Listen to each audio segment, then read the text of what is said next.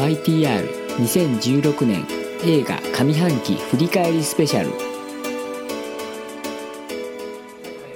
はいというわけで。さあえー、といよいよですねこの3人共通で見てるという意味では、これ最後になるんですけれども6月に公開されたドキュメンタリー映画えー森達也監督の「フェイク」これですよ。最後に大きい山が来ましたね。これがネタバレブよ。もう見とけよもう本当に。たかった。見とけて。これ DVD なるんですかね。どうなすかね。私ならない気がしてる。もしこれはねなんない可能性もありそうだなと思って絶対。見とこうっていうのは。でもユーロスペース満帆でしたよね。僕みたいな本当に。ねまだユーロスペースまだやってますね。え。これはぜひ見てほしいですよ。語りがいがある、ええまずどっから行こうって感じですもんねもうそう本当にですね。なんかもうポイントがすっごいいっぱい散らばってますもんね。うんいやもうでもとにかくじゃあ豆乳からいきましょうか。左すぎですか。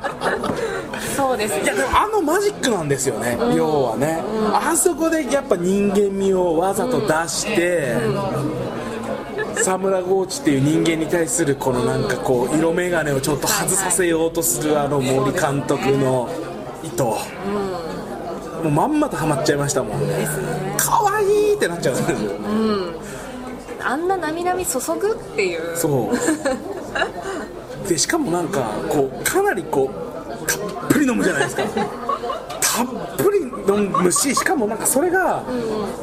なんていうんですかね。こう結構俺最初無理して飲んでるように見えたんなんか美味しそうに飲んでるですよ飲んでる感じじゃないんですよね。ちょっと休肘つきながらこういう感じでしたもんね、で休憩挟みながら「ふーとか言ってあなんかそういうルールなんだろうなみたいな自分の中で健康のためにこれは飲んでるんですよとか食べ過ぎないようにとか。冷めちゃうけど。なんで飲むんですかって言われて「いやあの好きだから」かわいいって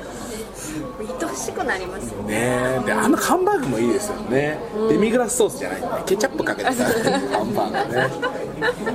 家のハンバーグ。家のハンバーグ感がすごいですよね。まあでもあのやっぱりこう奥さんとのあのニコイチで、京都のシーンですか？え？京都行くとこですか？あ京都行くシーンもいいですよね、あれもね。う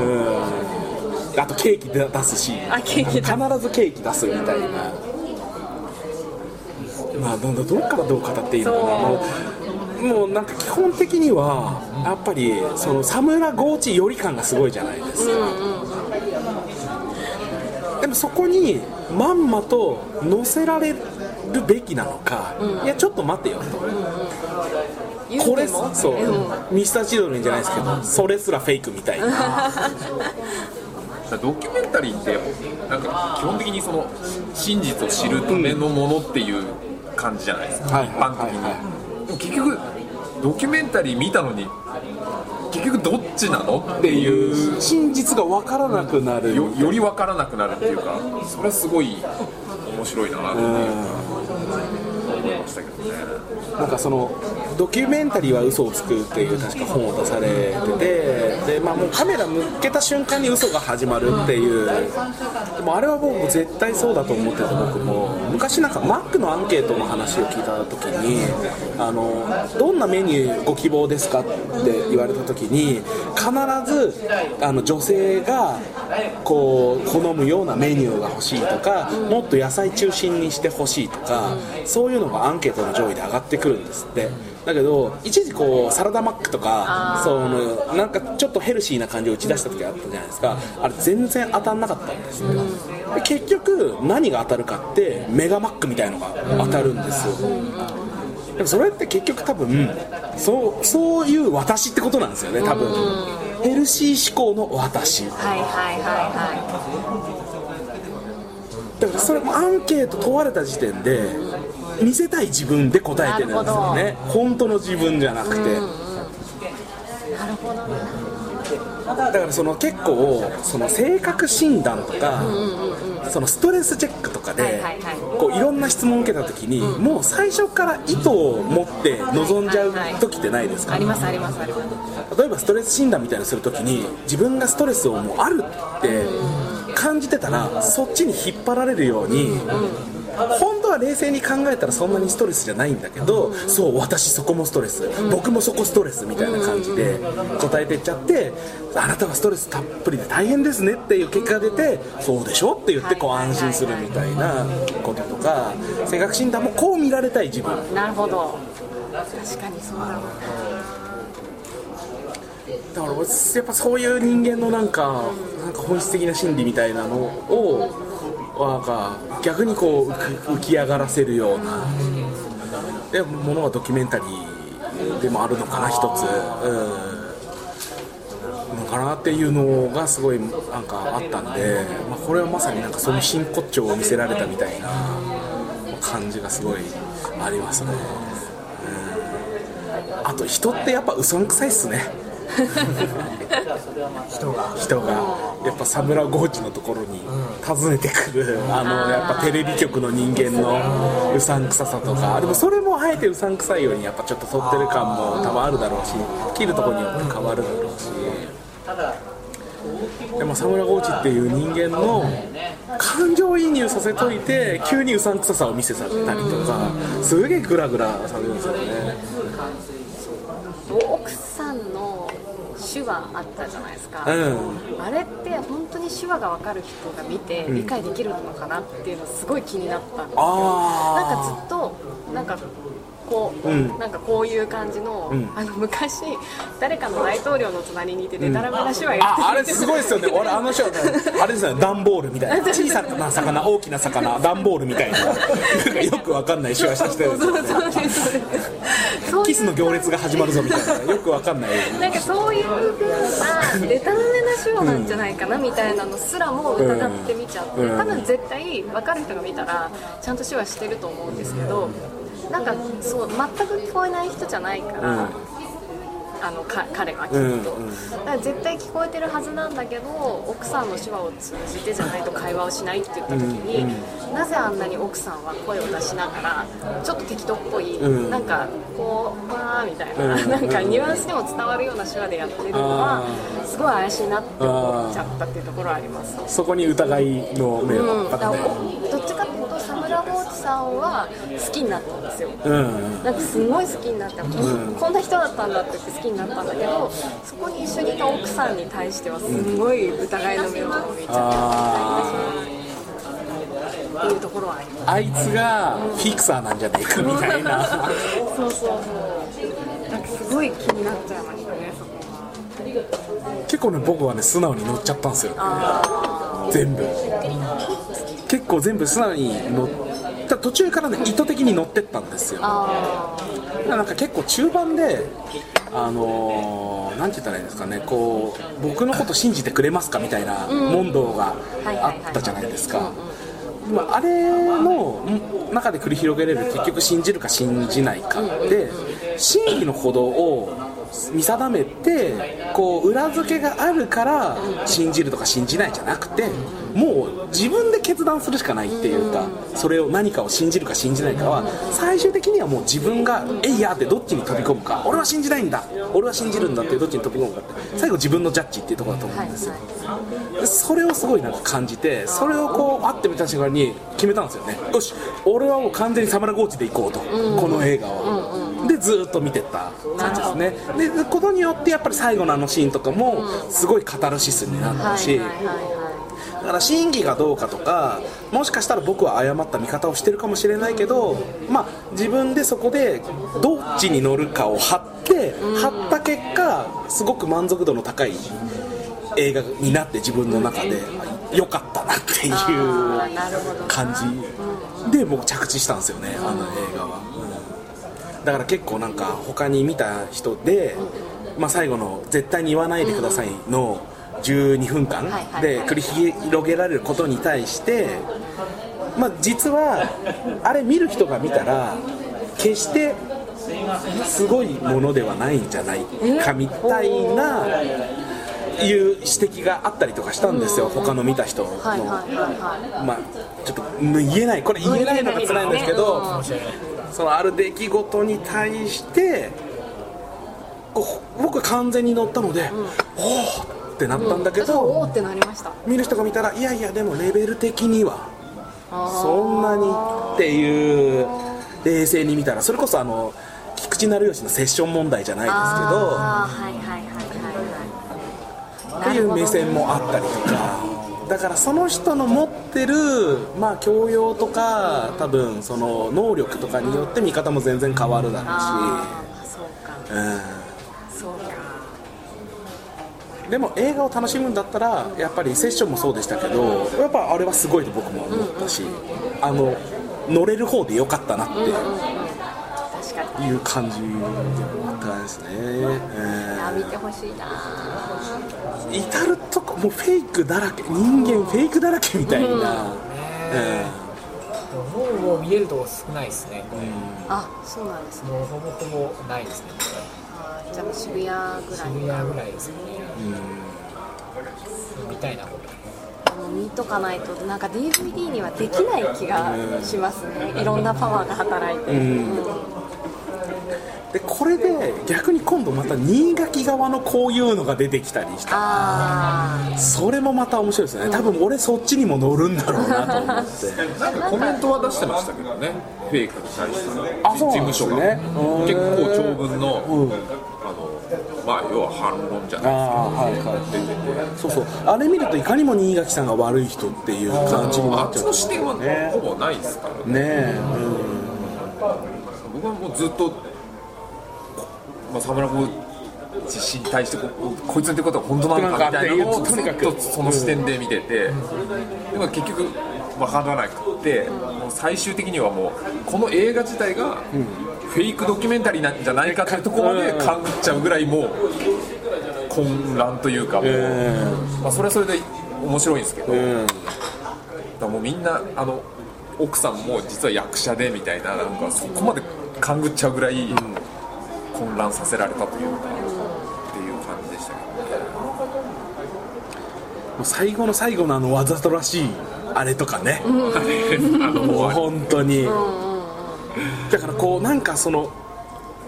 2個上な感じがありますよね、ドキュメンタリーっていうレイヤーに対して、なんかんそのなんて言ったらいいのかなそのドキュメンタリーもフェイクっていうか劇映画ある種ではあるんだっていうそのさらに1個上を最後提示して終わるみたいな、っていうのは最後結局こっち側っていうか、映し出されたものというよりはもう自分自身見る側の結構ジャッジっていうところっていうところまでいってるのがやっぱりねこれは構造はやっぱすごいなと思いましたね他の映画ではちょっとありえないような感じです。ねあれも密室劇ですからねある種。かなり密室劇でしたね。いやもうでもよくよく考えるとこんな言い方したらあれですけど仕事もしないで毎日部屋に閉じこもってタバコ吸って豆乳飲んでるおじさんってことですよね。結構せ制限的には豆乳の下りをみんな結構ですけど、うん。僕すごいタバコ自分が吸うのもあってうん。なんかフジフジテレビが来た時だっけな,、なんか終わった後ああちょっと疲れてるね。達也さんタバコ吸い行こうとかって言ったらすっごいなんか、あーわかる。タバコ吸うものとしてすごい分かるあの感じはなんか共感しましたね、あとあとすげえ意地悪だなと思ったのはあのあれですよ。すごくいいくだりがあるじゃないですか。もう完全にもうあのなんて言ったらいいんですか。こうこの二人に感情移入させようっていう意図のあるこうこうお互いのことについてすごい迫る。この夫婦関係にぐーっと迫ってお互いにあんなこと言わせて。でその後にあの外人の ジャーナリストが来てめっちゃドライに冷たく言い放って「え弾けねえの？今弾けねえの?」みたいな「うん」みたいな「ちょっと休憩しましょうか」みたいな。あのあやあの急になんつったらいいんですか？いかがわしい人に見せる、あの緩急とかもめちゃくちゃいやらしいし。サムラゴーチはーってもうさん付けしてなんか外人だからまあそうなんでしょう。けどで俺もあの診断書があるじゃないですか、はいはいはい。訪問客に対して同じ診断書を見せて全く同じ説明を何度も天丼に繰り返すのがだんだん俺ギャグに見えてきて もう3 2回目とか笑っちゃったんですよね。あと雑誌をなんか大事に持ってた そうだな。人なんだなっていうのはでもすごい感じましたけどね、私はすごいファンになりましたね。そうですね、僕もねファンになりました、なんかあの人の言ってることが本当か嘘かっていうのはよくわかんないですけど、うん。好き結構好きです、あの人。でななっちゃいました。なんかあの騒動の時とかはなんかおすぎみたいな顔してんなぐらいにしか思わなかった、なんか髪型テッド変えて、ひげも剃って出てきた時におすぎみたいみたいなのなんか悪口言ってたりとかしたけどその裏ですごい苦しみを抱えてたんだなと思うと、あななんか悪口したなみたいな気持ちにはなりますよね、あれは騒動の前から撮ってたの？いや騒動の5です。で確か、うん2週2週間後2ヶ月後、な。ん。かそんなそんなになんだろう時間が空いてドンっていうよりかはもう結構騒動終わってあれ多分春ぐらいですよね、うん。でそこから23ヶ月後ぐらいの夏から撮ってたから、多分2ヶ月3ヶ月後ぐらいから撮ってますね。あのねあれがいいんですよね。あのーあれですなんかねサムラゴーチ家の前の消火器が落とされる。あんななんかまあしょうもないことなんだけどちょっとあのざわつく感じ。警察が前に来てたりとか。え何これ仕込み？とかだからその消火器も落としたのもしかして森監督とかえもしくはサムラゴーチ家みたいな。のも分かんないし。確かに。でも本当にいたずらなのかもしれないし、それも意図的ないたずらなのか、本当に偶発的な、そこにサウナコーチが住んでると知らずのいたずらなのかも分かんないし、ああいういちいちざわざわすることが起こったりとかね、面白かったな。それなんか飽きないんですよね。あと突撃しに行くところもやっぱりあのサイン。ああ、いいっすよね、ああいうね。ひりつく感じうんねあの新垣隆のサイン会に森達也が乗り込むっていう。でその時点でもう森達也監督はもうオファーしてるんですよ、新垣さんにインタビューとでも全部事務所に蹴られてて、その状態ででサインくださいって言って、でサイン書いた時に「名前は?」って言われて「あの森達也です」って言った時に「ああ!」ってなるっていう あごめんもう完全にネタバレしちゃって 申し訳ない。いやでも本当見てほしい、なんかもうたくさん見た見た人ともう15人ぐらいで、うん。だ座談会したい。したいですよね。したい。本当に。多分見る人によってその見,、見方が違うし。過去の私全然曲聴いてる聞いたことないので、うん。その共作したものをんうん聞きながらその座談会したい。会話するあいいですねそれで。聞きながら座談会。広島聞きながら座談会みたいなもう本当にどっちなんだっていうのは多分見る人によっても全然違うし、猫に視点いってる人もいたし、豆乳もいたし、奥さんもいたしもう全然いろんな視点があるので、それはなんか語る価値がある。そうですよね。なぜあの猫のカットをあそこで入れるのかとかね、ね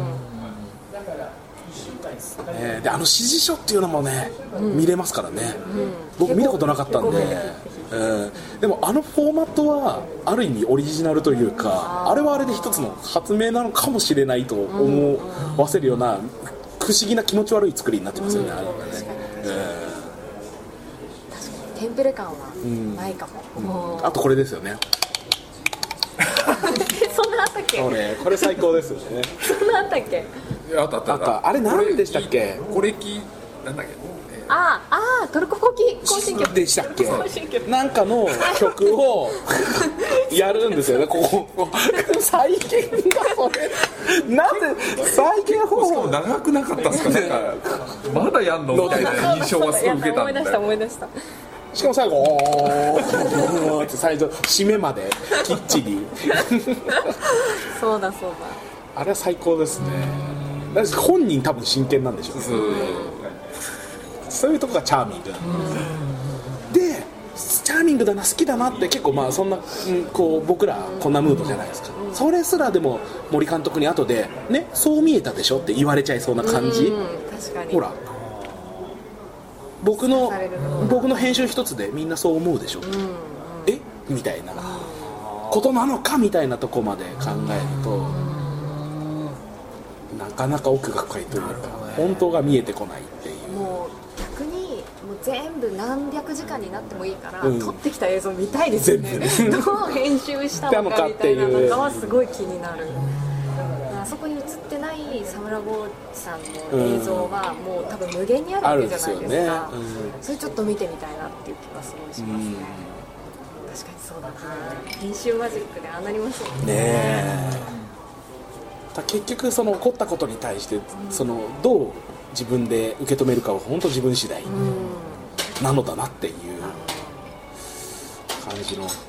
やあれはでも何とも言えない気持ちになりました。おーすごいもん見たなっていう感じはすごいやっぱありましたよねぜひ見てください。うん本当に見てほしい。はい、そんなところでいいですかね。はい、というわけでこれで一応、まあ、共通のものは終わったんですけれどもその他上半期で皆さんこういうのにちょっとこうハマってましたとかこういうの面白かったですっていうのがあったらちょっとお伺いしたいんですけど。どうしましょう？そう行きますか？それだって最後大鳥でしょ。じゃあそれは最後だと思いますよ。最後にします。じゃあ私最後にします。ねえでどうしよう宮地さんなんか僕先行きましょうか。あどうします？どうぞどうぞ。じゃあ僕僕先行きましょうか。はい、じゃあ僕の方からじゃあちょっと、はいはい。えーと今年上半期は結構総括するといやもう邦画があ豊作。うん。だなってすごく思うあの上半期で。でそれもわりかしそのなんて言ったらいいんでしょうかね。やっぱ好きな人が見るようなこう、まあ、テアトルとかそういう小さあのそんなに全国規模じゃないようなところでやるようなわりかしこうインディー魂を感じるような実制作っぽいようなあのものとか規模の小さいけどすごい気概を感じる映画からあのまあ、ちょっと対策というか、まあ、全国公開でいわゆるこう若手の俳優を使ったりとかしていかにもキラキラ感があって、若い子見ればいいだけの映画でしょっていうものまで、そういうのも含めても全部にこういいものがいっぱいあった。もう本当邦画豊作の上半期だったっていう感じがあって。で上げていくとまずやっぱり3月に僕はもう「ちはやふる」上下ハマっちゃってで、えー、と結構世間的な評価としては、えー、と上絶賛、下いまいちっていうかやっぱ上ほどじゃないよねっていう感じの人が多かったと思うんですけど僕はもう上下両方全肯定派なんですよね。で、まあ、千原の何がいいってやっぱりそのなんていうんですかカルタっていうジャンルをちゃんとかっこよくこう見せようっていう意思がすっごい伝わってきてでやっぱねそこの志の時点でやっぱりこれは結構この評価すべきところにあるんじゃないかなっていうところがすごいあって。であのーまあそのひ広瀬すずっていう、まあ、まあ完全にもうこう今鶴田さんから すずの話かっていうそんなことない。ギラッとしたあれを感じましたけども大丈夫です。やっぱねあのやっぱスーパーアイドルというかやっぱりあの、まあ、結構アップが多いんですよ。でアップが多くてあとスーパースローが多いんですよ。だから結構本当貧相なやつだったら耐えられないと思うんですよね。なるほど。うん、画面に耐えられないっていうか、え映えしねえなっていう、でも本当しっかりこのなんていうのアップにもスーパースローにも負けない表情だったりとか、手の動き。やっぱね指先の動きまでね、完璧な気がするんですよ。もう本当にあの広瀬すずの動きが、であの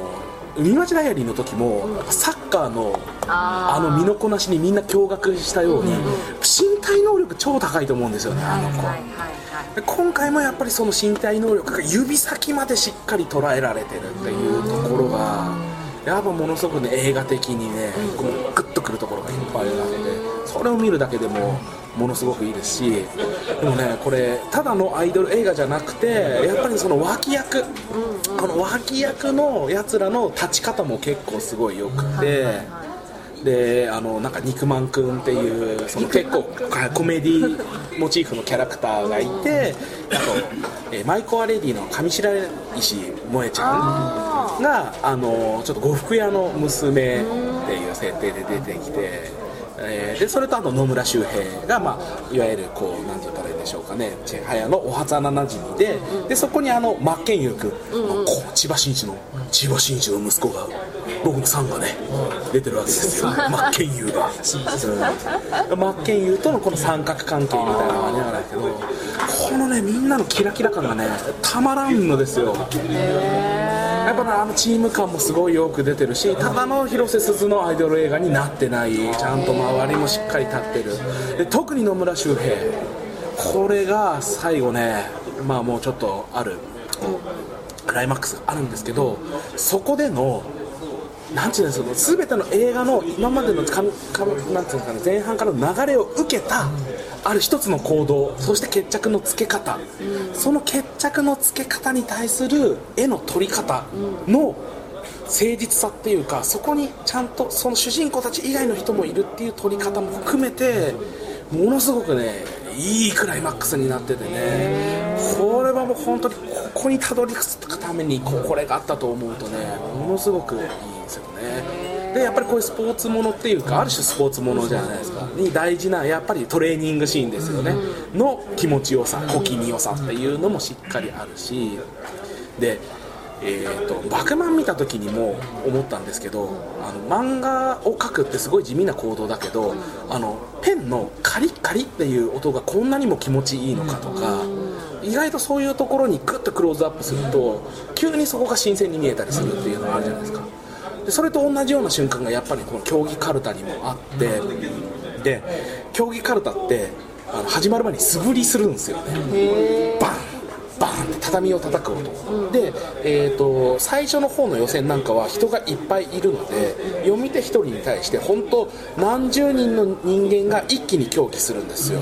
だからその素振りの音がバンバンバンバンもう本当何十発何百発ってこうなるわけですよ。でその気持ちよさしっかりそこを強調してしかもちゃんと引きの絵で撮ってこういう光景があるんですよっていうのを見せる。あこれが競技かるたなんていうのが説明なしになんか一発で分かるっていうか雰囲気がそのイマジネーションっていうかそのなんて自分の中でもこういうものなんだっていうちゃんと定着できるっていうの絵の見せ方だったりだからフォーカスの仕方がすごい俺うまいなと思ったんですよ。この競技かるたっていうものに対するここを見せようっていうのがすごい明確でここをかっこよく見せようっていうのが。で読むでしょ？読んだ後に要はあれ見たことあると思うんですけどもうちょっと読んだらバッてみんな一気に動くじゃないですかその何百人っていうものが一気に見てバーって動くんですよそのカタルシスっていうか快感みたいなとかもすごくてだからもうそういうのの見せ方のうまさとかもしっかりしててもうやっぱりこういう、ままメジャー映画で、まあ、いかにもなんか広瀬すずとか出しといてさ人気のさ漫画でさやったらさ儲けられるんじゃないのみたいな低い志で作られるようなものじゃないんだなっていうのは感じてめちゃめちゃ感動したんですよね。これもかなりベスト候補ですよね。でそれに続いて下の句。これあんまり話おやばいなこのペースでしゃべる。さっくり言うと下の句はであのあれなんですよ。みんなあの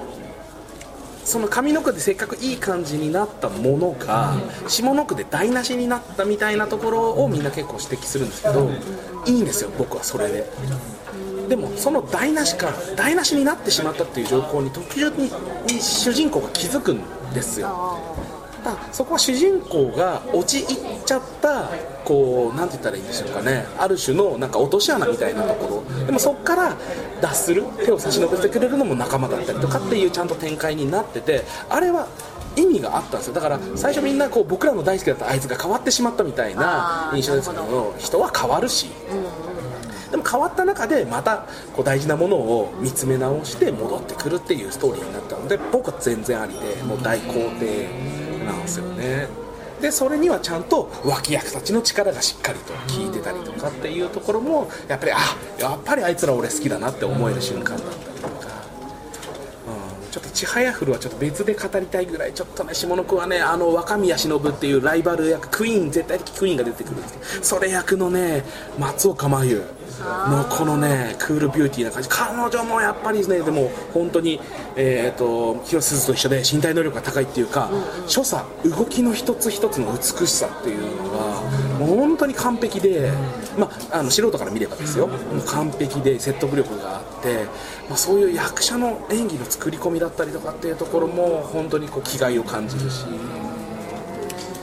いやもう本当にね、ぜひ下の句もちょっと評価若干上の句より低いですけどぜひそういう視点で楽しんでいただきたいなっていう。えー、4月に行くとね入江優監督の「太陽」これも僕超ベスト級で要はそのちょっと近未来の SF であのー、まあえーと、あるウイルスに侵されてそのウイルスに、まあ、その抗体を持ってた人と抗体は持ってないけど感染せずに生き延びた人に世界が分かれてしまって、ノクえーとなんだっけな、えノクスとえーとなんだっけな忘れちゃったちょっと待ってくださいね。日を浴びるとダメな人。ダメな人たちがいまして、ちょっとごめんなさいね。後でちょっとカットしてもらっていいですかこの調べてる時間、はいはい。あやばい w i f i が切れた。えーっとね。あ思い出した。ノクスとキュリオっていう2つの、まあ、人種に分かれちゃうっていうあのそういう話なんですけどもうこれがもう本当一つのテーマになってて分分断なんですよね。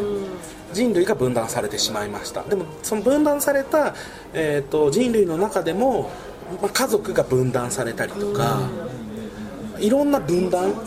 がこう起こるんですね。で、まあ、それがもうまさに結構今の社会というかをすごく反映してるっていうその多分入江監督の今の生きてるこの現代の起こってることの危機意識みたいなのがものすごく反映されてるような気がしてそこに結構僕は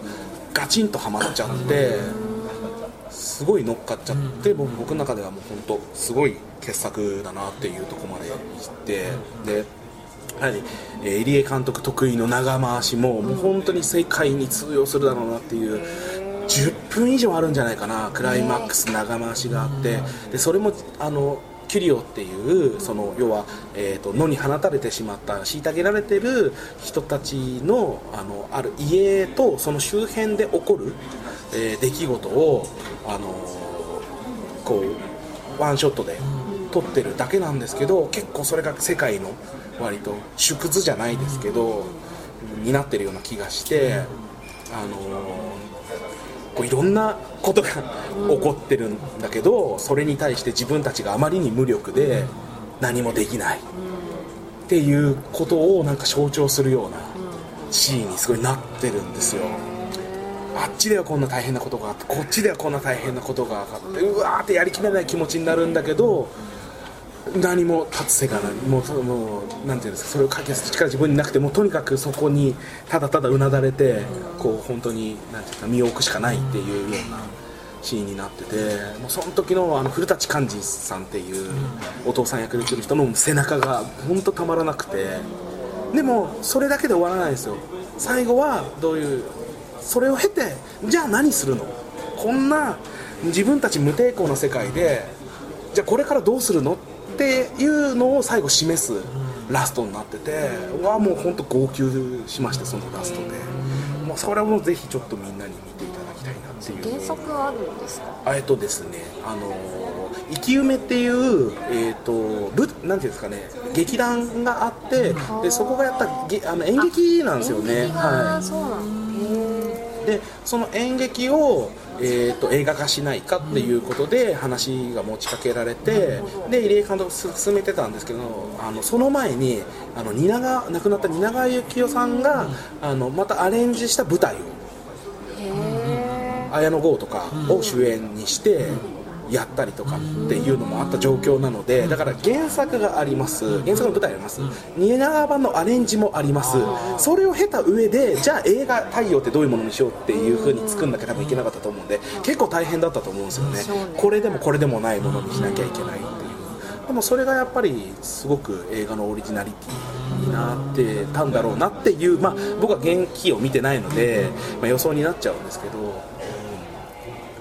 っていうという感じの、まあ、でもこれあんまりであれなんですよ。神木隆之介君が主演で、えー共演が門脇麦さんで結構有名な俳優さんが出てるんだけど規模的にはあんまり大きくなかったしで正直そんなにめちゃヒットっていう感じでもなかったらしいんですあんまり入りは、まあ、あんまりみたいな感じだったのでいやこんな作品こそぜひみんなにもっと見ていただきたいっていう本当に映画なのでいや絶対それはなると思うのであのそれは絶対見てほしいですね。はい。あのテラフォーマーズよりはるかに予算も小さいけど パッと見のパッと見の絵は別にそんなにそのなんて言ったらいいんですか超未来って感じでもないんだけどしっかり SF になってるっていうか設定が。その見た目だけじゃないそのお話の構造であったりとか置かれてる世界観その最初の設定をうまく生かしたこう形が本当近未来。でもそのいやまさに今の自分たちに続いてる近未来なんじゃないかって思わせる SF になってるので。だからもうこれはもう本当にやっぱ SF って金かけなくてもできるんだっていうのを証明してくれたすげえ意欲作だと思うんで。で結構僕はあのその入江監督が配信してるメルマガとかも登録してたりとか、でこれのイベントもあったんですよ。その太陽公開初日にそれを見た後に、あのトークイベントがあって、はいはいはい。入江監督登壇して他の助監督の方とかも来たりとかしてでそのメイキングとか見ながら、そのいろいろはトークするっていうのも参加したんですけどなそういうのもあってなんかもうやっぱりかすごい映画体験として一つのこの作品を取り巻くこうサブテキストがいっぱいあって超分厚く見れたんでその上でもすごく面白かったなっていう。いいですね。っていう太陽っていう。ぜひ太陽を見てくださいとあとはちょっと名前だけにしましょう。ちょっとあんまり長くなったんで。あとはやっぱり「ディストラクション・ベイビーズ」っていう柳楽優弥君主演の、まあ、とにかくひたすらバイオレンスバイオレンスバイオレンスっていう映画、これもとにかくねやっぱね柳楽優弥ってやっぱちょっとやばいよねみたいな なんか感じってなんかみんなの中にあったと思うんですけど、そんな見たかった柳楽優弥が見れる映画だと思うのでぜひ見てほしいのとあとやっぱヒメアノールですよね。ああ森田剛森田剛。あ最見たいとは思ってるぜひ見てほしいですね。これもう本当にね僕はねもう本当これも泣きました。え泣いた俺も泣きました。僕僕泣きました。泣きました怖く怖くないって言ったらあれだやいやいや怖いです。怖い。ホラーではないんです。いやでもホホラーっぽいですね。やっぱりちょっとあの、まあ、要は殺人鬼の話なので、はいホラーでありサスペンスホラーというかサスペンスというか。でもなんかあの結構今までにありそうでなかった殺人鬼像みたいな感じっていうのはすごくフレッシュだったなと結構日本の映画でよく陥りがちなのって殺人鬼イコールサイコキラーでぶっ飛んじゃってていつもヘラヘラ笑っててこいつマットだぜみたいないかにも感じゃないんですよ。ねあのこの体温の低さがすごいっていうかあの本当になんて言ったらいいんでしょうかね。うざいから殺すぐらいのレベルの殺人鬼だから本当虫をカンって跳ねる気持ちで人をこう殺していくような感覚のあそういうなんか殺人鬼像って結構新しいなっていう。殺そうっていう意思がそんなにないない。なる